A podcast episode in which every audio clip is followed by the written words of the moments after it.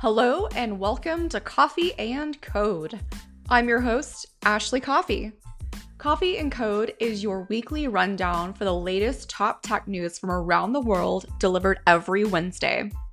On this show, you'll find a mix of the latest news in the tech world, including privacy, infosec, startups, and more, including interviews with experts, innovators, and practical everyday tech tips to level up your life.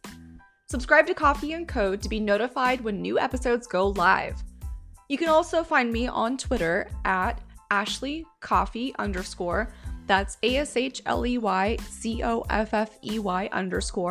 and on Instagram at @AshleyRCoffee89. Thanks for listening, and welcome to Coffee and Code.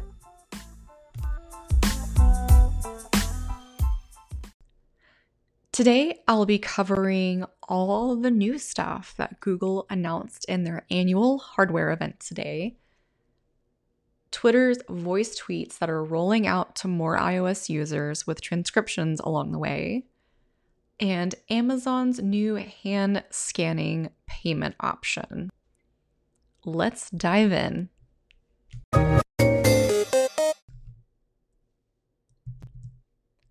Google's annual hardware event happened today, and to make things easy for you, I'm going to give you a quick rundown of everything that they announced, including the Google Pixel 5, a new TV interface, and an upgraded smart speaker. Google's latest mobile flagship, the Pixel 5, comes in a 100% recycled aluminum body and offers reverse wireless charging. So in other words, you can use the Pixel 5's battery to charge other devices, which is pretty cool. There's a 6-inch display and the whole package costs $699.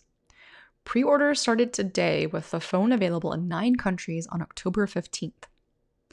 In addition to the Pixel 5, Google also announced the 5G version of the Pixel 4a, which will cost $499, with specs that are closer to the Pixel 5 than the existing 4a.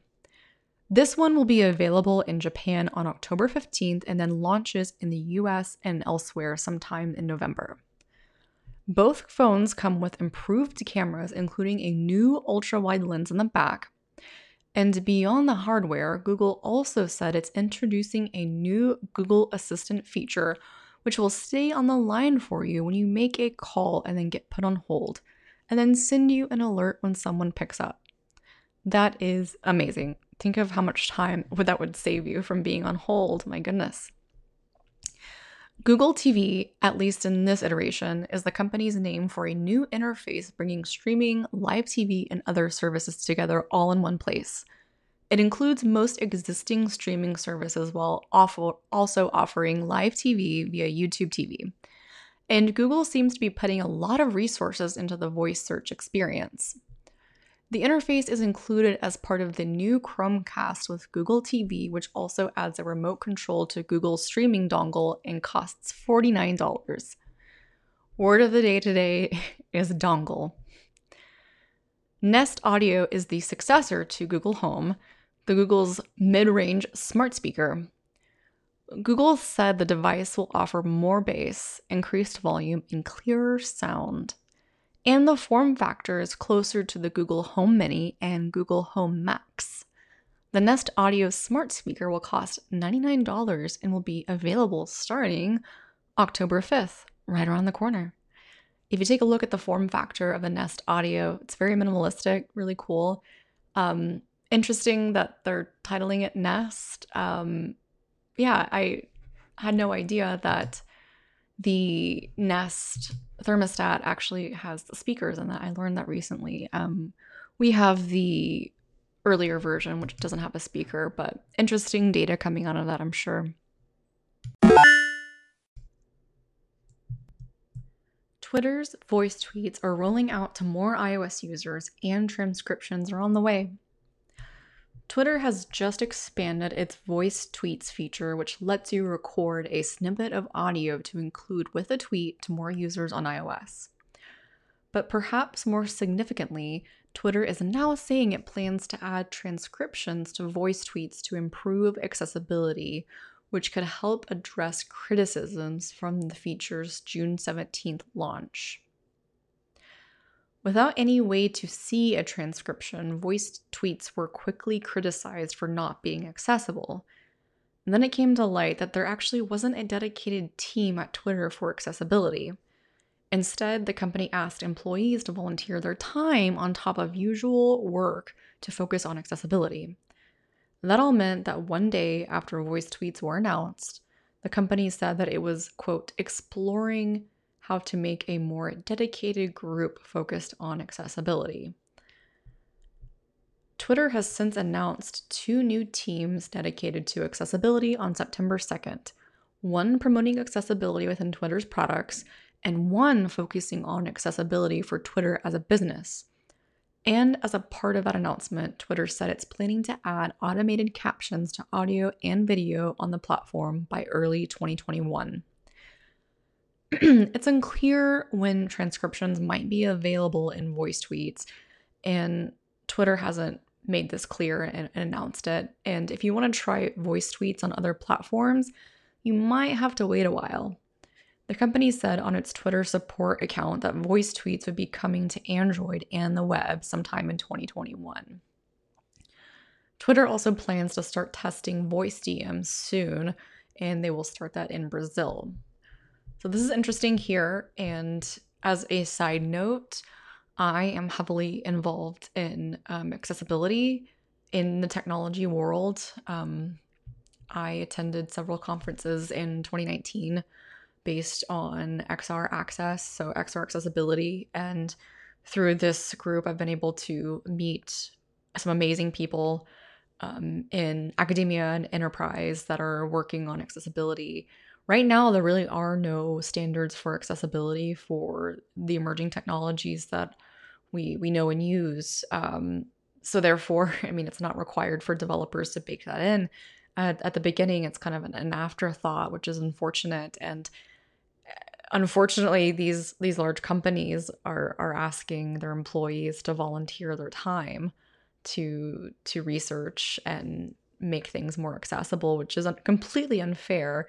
Accessibility should never be an afterthought. And if you that are listening are in a position to build an accessibility team, I think it's really important to go through that endeavor and bring those voices to the table that can help make tech more accessible to all, regardless of ability. Yeah, those are my thoughts.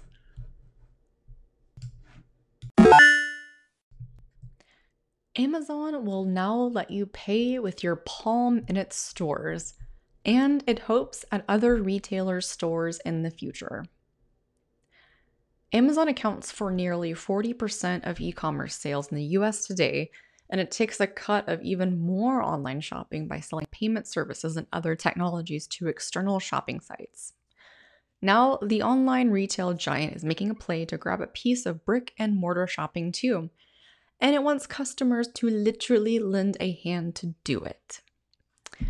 Amazon on Tuesday is unveiling a new biometric technology called Amazon One that allows shoppers to pay at stores by placing their palm over a scanning device when they walk in the door or when they check out. The first time they register to use this technology, a customer will scan their palm and insert their payment card at a terminal. And after that, they can simply pay with their hand. The hand scanning tech isn't just for Amazon's own stores, and the company hopes to sell it to other retailers, including competitors as well. The technology will be available at the entrance of two of the company's Amazon Go cashierless convenience stores in Seattle, Washington, starting Tuesday, and will roll out to the rest of the chain's 20-plus stores in the future. In December, Amazon had filed a patent application for such a hand payment technology. The technology could also show up in Whole Foods stores, with Amazon hinting in a press release that it will introduce palm payments in the coming months at its other stores beyond its Amazon Go locations. But the Amazon executive, Kumar, did make it clear that the company expects to sell the technology to other retailers, like it began doing earlier this year with its Just Walk Out technology. the cocktail of cameras, sensors, and computer vision software that powers Amazon Go stores. Kumar said the Amazon One pitch to other retailers is straightforward. Reduce friction for your customers at checkout, thereby shortening lines and increasing how many shoppers are served along the way. Amazon plans to license these two homegrown technologies to other retailers, whether competitor or not.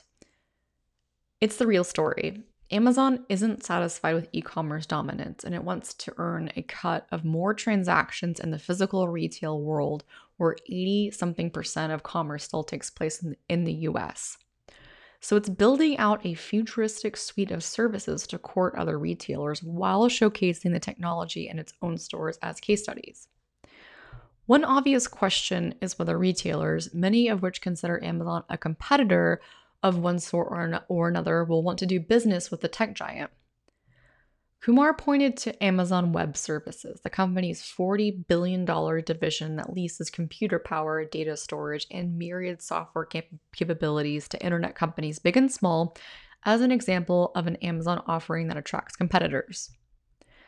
Amazon will collect data on where Amazon One customers shop when they use the payment option, but it will not know what shoppers purchase or how much they spend inside third-party retail stores.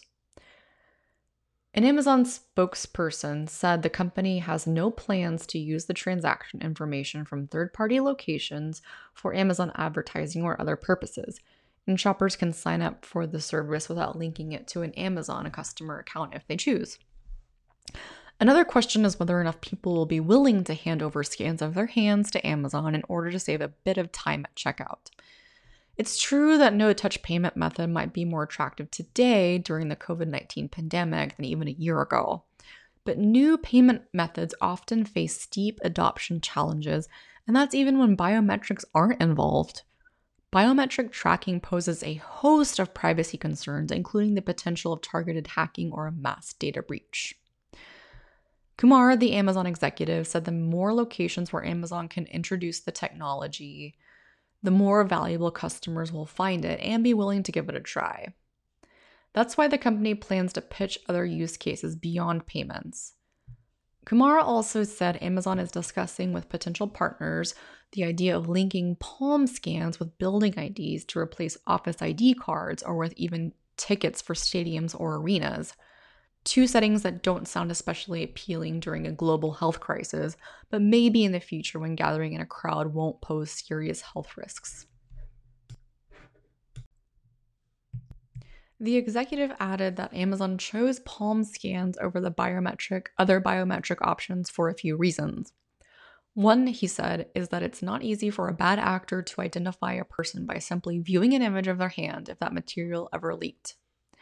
Another is the uniqueness of each person's hand. Quote, even identical twins have many differences in their palm structure, end quote. A spokesperson also added that the images are encrypted when scanned and then sent to a highly secure area that was custom built in the cloud for analysis and storage. To some, the upside still won't be worth it. But Apple's Touch ID fingerprint scanning tech and its Face ID face scanning tech also seemed a little crazy at first, until they weren't. And if enough customers trust with the trade-off, physical retailers will face an interesting dilemma.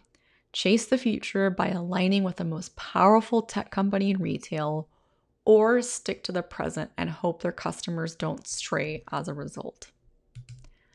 Interesting stuff here. I don't know personally if I would have my palm scanned and sent to Amazon. It's just a little bit beyond my comfort zone, but for now I'll stick with Apple Pay. I think that's a private way to pay. It's contactless. I use it at Whole Foods and any other place that I can. I can imagine a few years from now walking into a grocery store or retailer and paying with my palm. I feel like that would just make shopping a little bit too easy. It's time for your weekly tech tip. This week's tech tip is going to be focusing on a cool new feature in iOS 14 called widgets. You may have seen some popular widget arrangements floating around on the internet, but if you don't know what I'm talking about, pull out your phone.